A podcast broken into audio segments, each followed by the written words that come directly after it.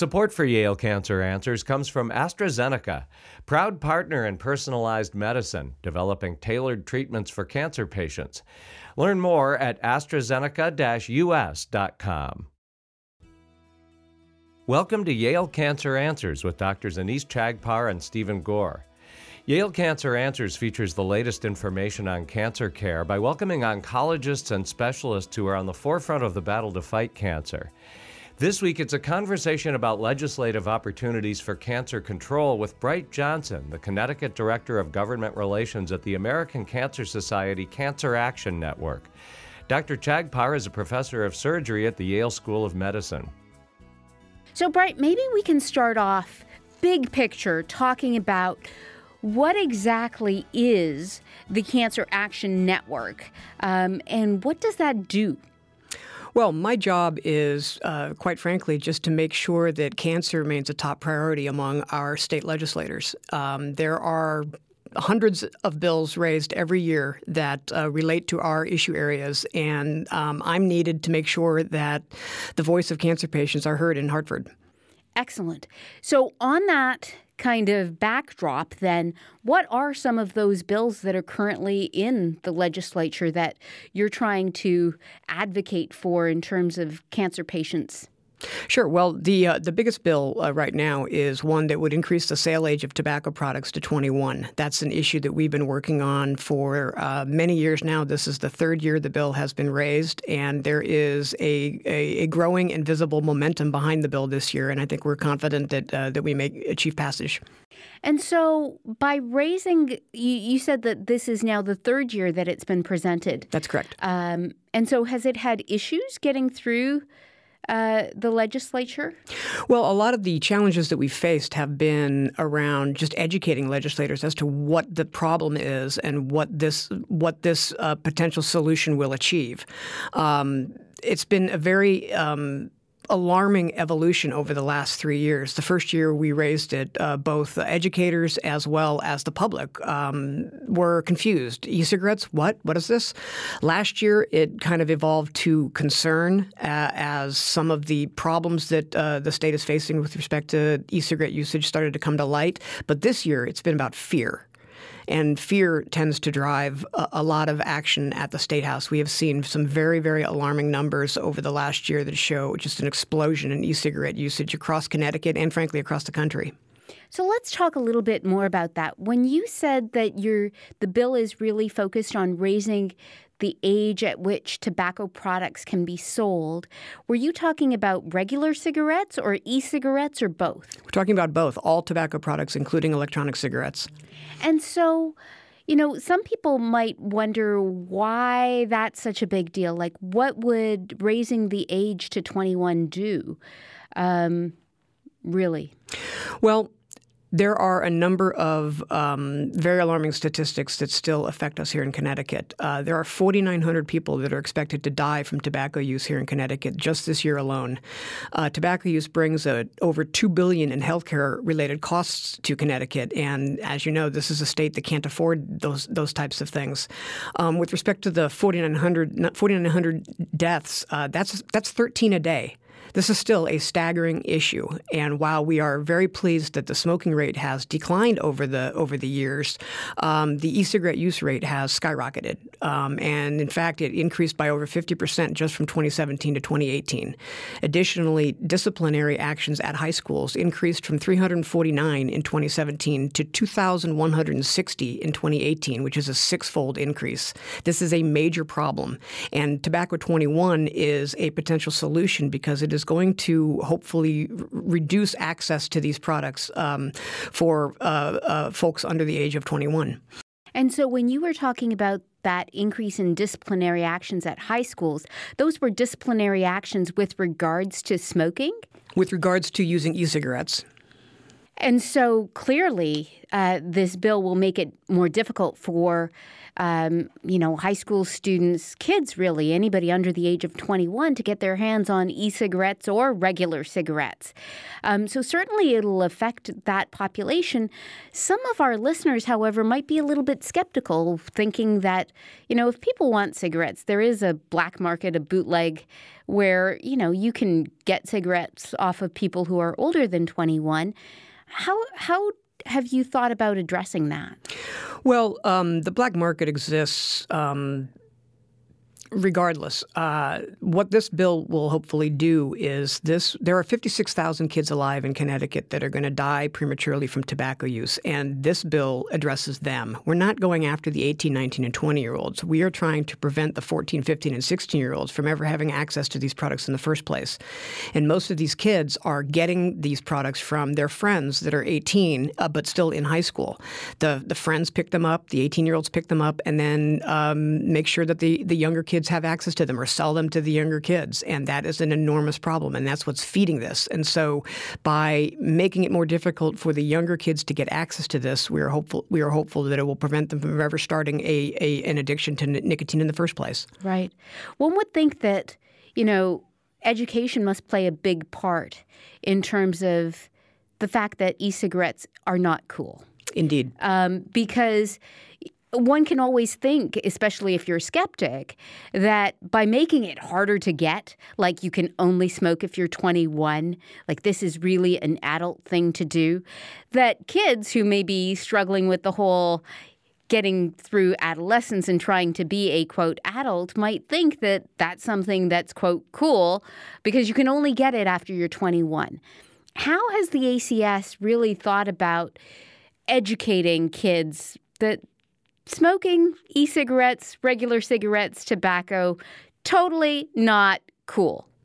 Well, addressing the normalization of the of the addiction is um, a huge concern of ours, uh, and we are challenged because the uh, tobacco industry spends almost $70 million annually marketing their products, including electronic cigarettes here in Connecticut. And we don't have any response to that. We do not have any funding available to, uh, to countermarket that. And so that plus uh, just seeing the, uh, the activities covered in movies and on TV shows and glamorized using marketing techniques that are illegal for combustible tobacco products but are not illegal for e-cigarettes has been another challenge.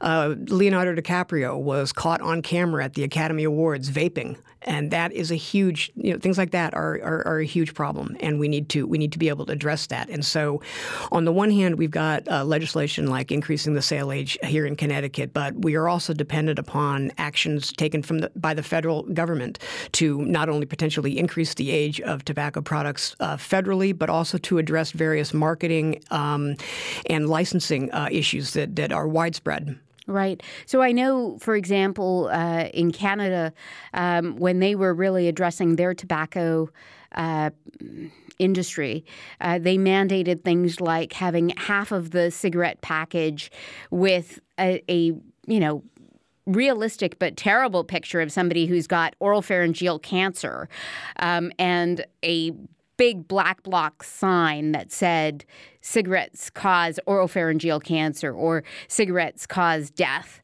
Um, and increasing the taxation. So they not only made it uh, an age restriction, but they made it unre- unaffordable so that the 18 year old or the 21 year old in this case, uh, who might be at an age to buy cigarettes couldn't afford to buy cigarettes so that the the the cycle of starting tobacco use was really cut at the knees.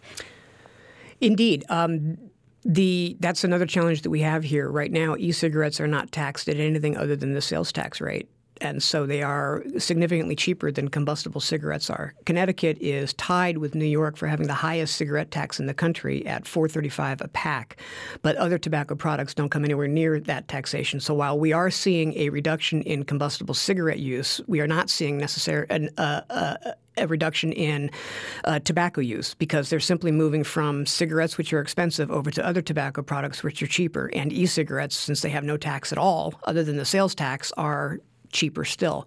What we're seeing in Canada um, and frankly across the world with respect to um, uh, marketing restrictions and, as you mentioned, uh, the the really alarming photos and warnings that are on the cigarette uh, packs, uh, that has been caught up in litigation for close to 20 years, for over 20 years now here in here in uh, the United States. Um, the Master Settlement Agreement, which was uh, an agreement between Big Tobacco and the states, one of the provisions of that agreement was the addition of those types of photos and those types of warnings on cigarette packs. But unfortunately, um, while we are celebrating the 20th anniversary of the passage of the Master Settlement Agreement, we are also celebrating the 20th anniversary of a number of ancillary lawsuits that have been that have been in effect ever since. And because of that, we have not gotten to a point where, even though the agreement requires uh, those types of displays on the cartons, um, they're caught up in lawsuits, so that that actually hasn't been implemented yet.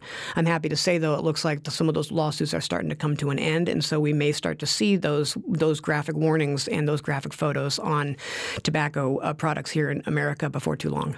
What about the taxation, though? I mean, when you talk about the fact that cigarette use, combustible cigarette use, has declined partly related to uh, the fact that Connecticut has one of the highest tax rates. And certainly Canada saw a huge plummeting of cigarette use when the taxes on these packs were insanely expensive.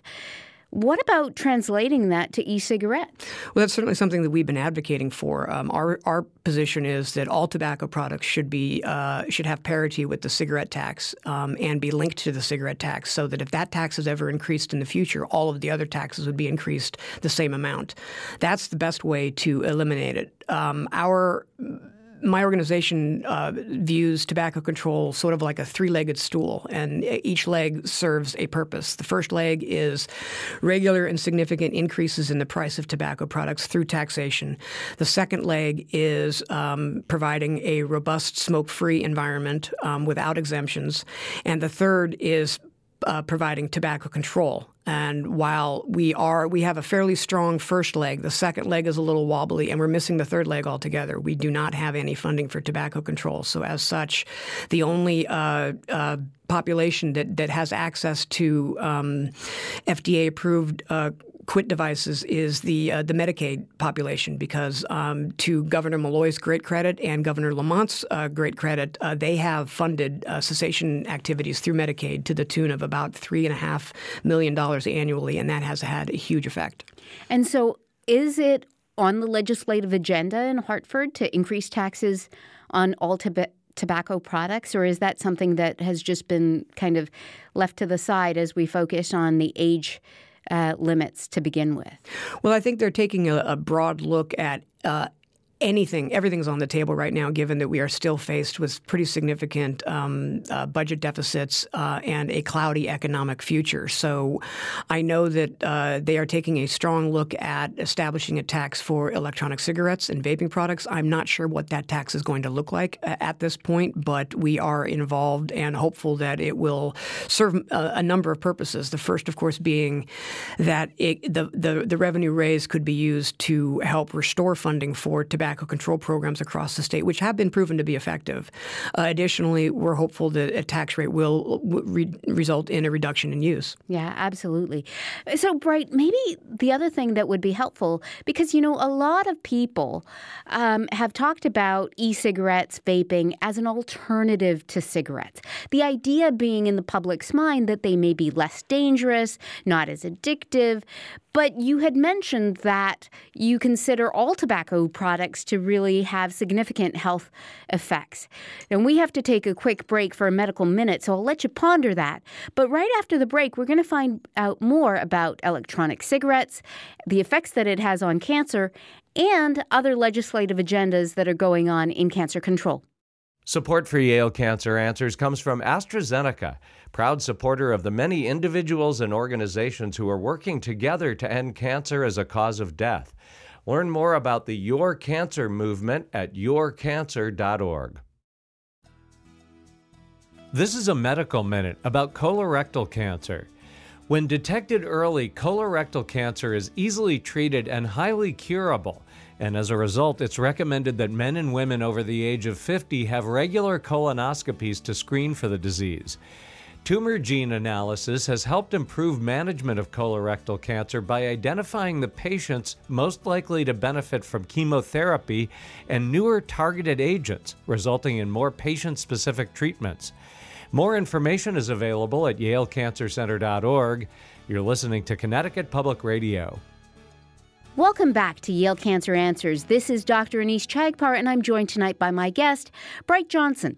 We're talking about legislative action to help with cancer control, and one of the big issues that Bryte's been working on, uh, in addition to helping the Hartford legislators uh, think about in terms of tobacco control, is increasing the age for tobacco products, whether they be combustible or e cigarettes, to 21.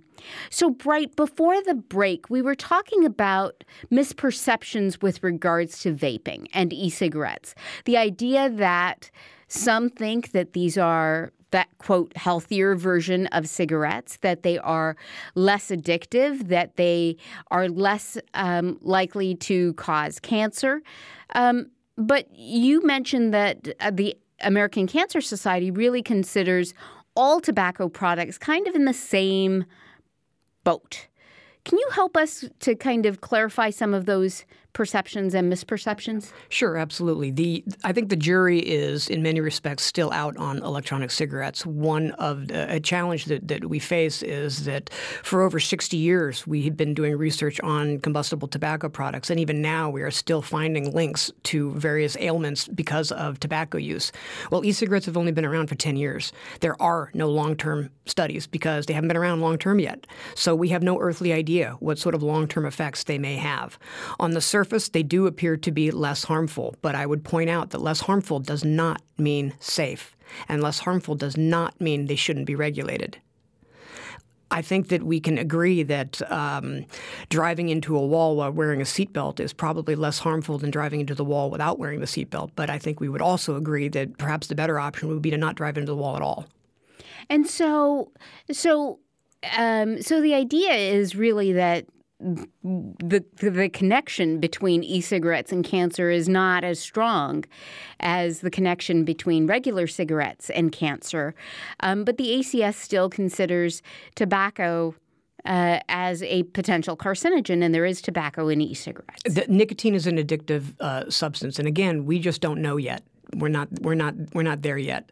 But what um, is concerning is that the use of e-cigarettes has uh, led to an increase in the use of, of combustible products. Really? The e-cigarettes themselves are being marketed not as an alternative necessarily, but as an addition to. They the marketing has uh, slogans like uh, "Don't quit, switch." Hmm meaning just switch to a different product. And switching from one bad product to another bad product is not necessarily the best public policy uh, uh, push that we should be making. Additionally, um, again, since we don't know what the long-term effects are, and we do know that, that, that e-cigarettes are addictive and that there are no regulations pertaining to what's in them, we are on. We are very concerned that we could be uh, hooking an entire new generation of kids into what is actually a very dangerous uh, addiction. Right. So, really trying to avoid the potential harms uh, that may be there, albeit that we don't have all of the most robust data, rather than letting us continue with the quote safer option uh, and then, you know, 20, 50, 80, 100 years down the line saying, oops, now that we know all of the negative effects, uh, trying to get people to quit is going to be kind of like getting people to quit cigarettes now. It's it's it's an enormous challenge. It's a bit like catching water in a net because we we have no regulations again over over the the items themselves. Uh, Ten years ago, there were just a couple hundred items out there. Now there are over fifteen thousand flavors alone, and we have no mechanism, none, in place to be able to uh, uh, review each one of those flavors. Uh, e-cigarettes are not they're not like combustible products where you use it and you're done. E-cigarettes are refillable. So a cartridge could have a benign substance in it. Uh, one cartridge could have a benign su- substance in it. The next cartridge could not. So how do you how do you weigh that? How do you measure that in terms of safety or in terms of danger? For all the folks that are going around saying that e-cigarettes are a healthier alternative, I would point out that you can that it's possible to vape illegal drugs. And how does that make it safer? Yeah. Yeah. So certainly, uh, I can imagine that part of this gets to be rather contentious when people say you don't have the data, you're now trying to regulate without having data that there's harms there um, get your big government out of my life.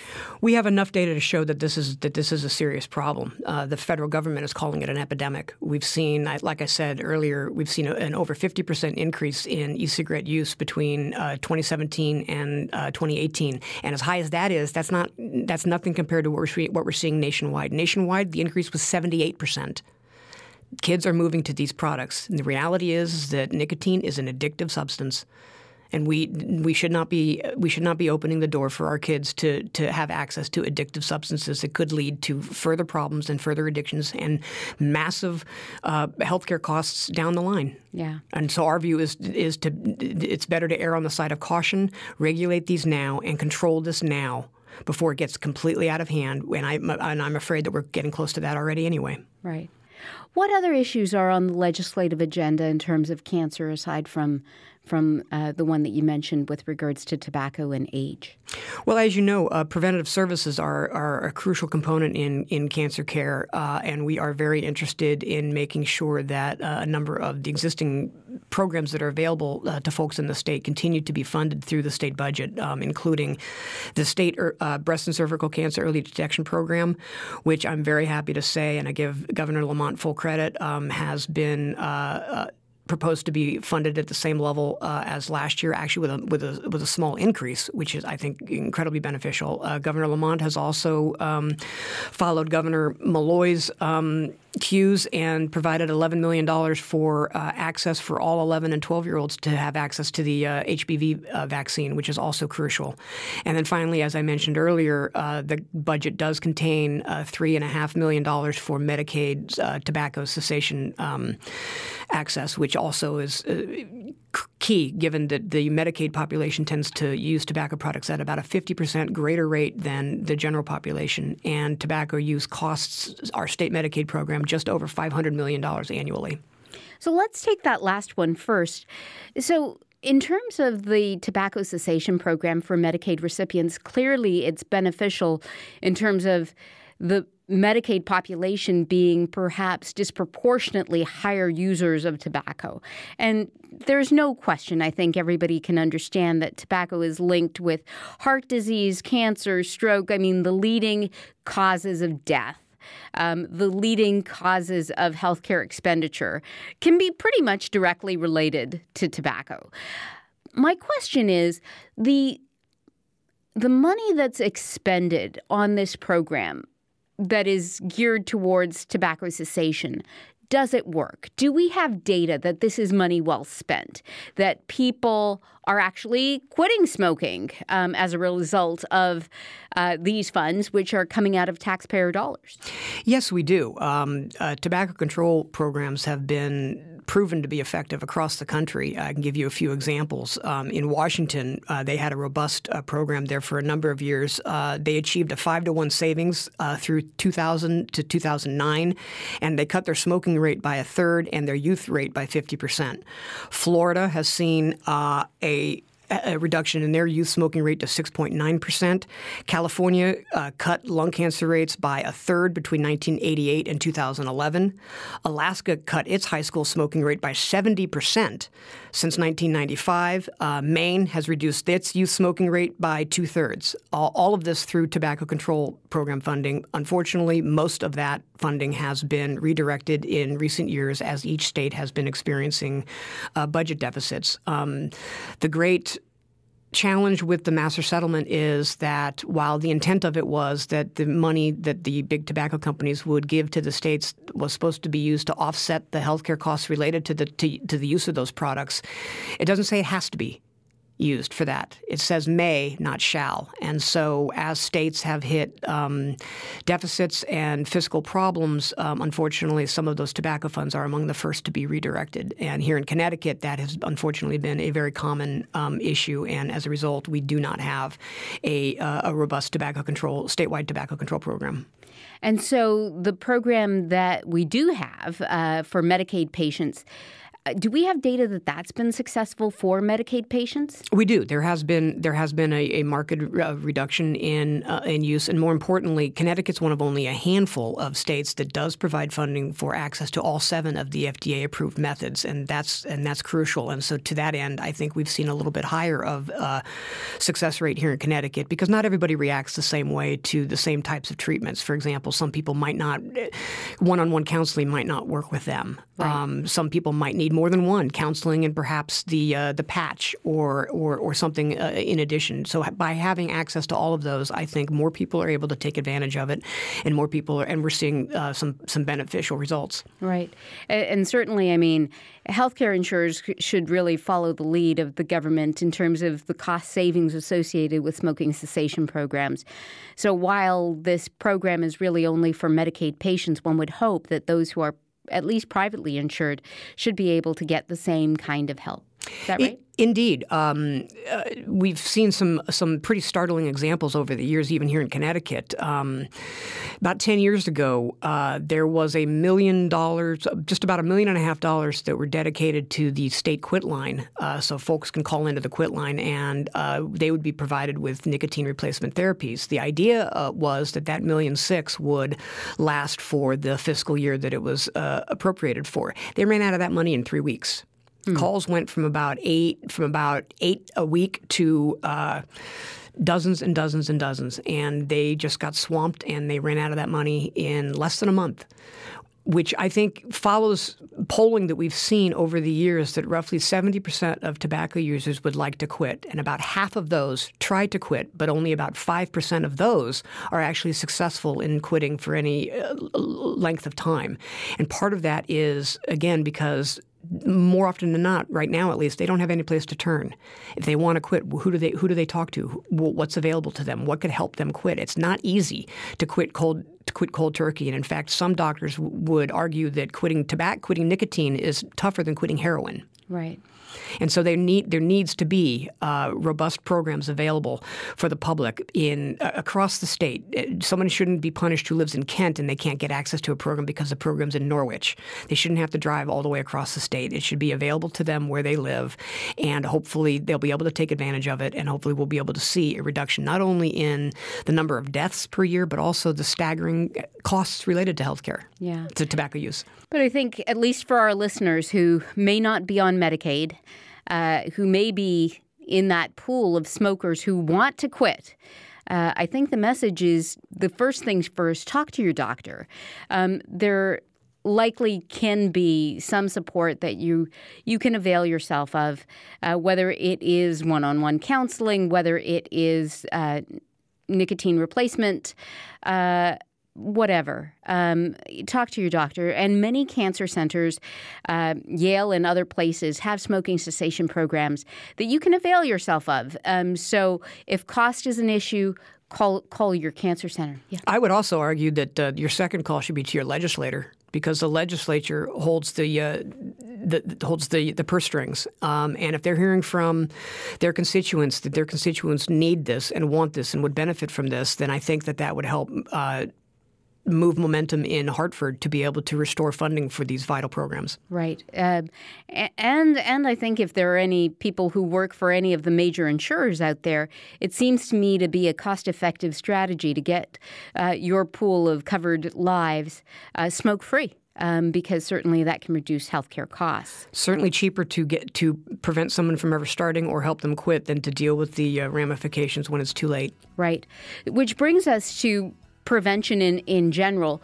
Uh, the other piece of uh, legislation that you were talking about was HPV vaccination for 11 and 12 year olds. Um, now, was that legislation only for girls or also for boys? Nope, it's for all 11 and 12 year old boys and girls across the state. It doesn't mandate that they that they take the uh, the vaccine. It just makes it available to them through the Connecticut Immunization Program, and this is, I think, key because this vaccine works and this vaccine will reduce cancer uh, in the future. Um, and we're very gratified that the governor has opted to include it in his budget. Bryte Johnson is the Connecticut Director of Government Relations at the American Cancer Society Cancer Action Network. If you have questions, the address is canceranswers at yale.edu. And past editions of the program are available in audio and written form at yalecancercenter.org. We invite you to join us next week to learn more about the fight against cancer here on Connecticut Public Radio.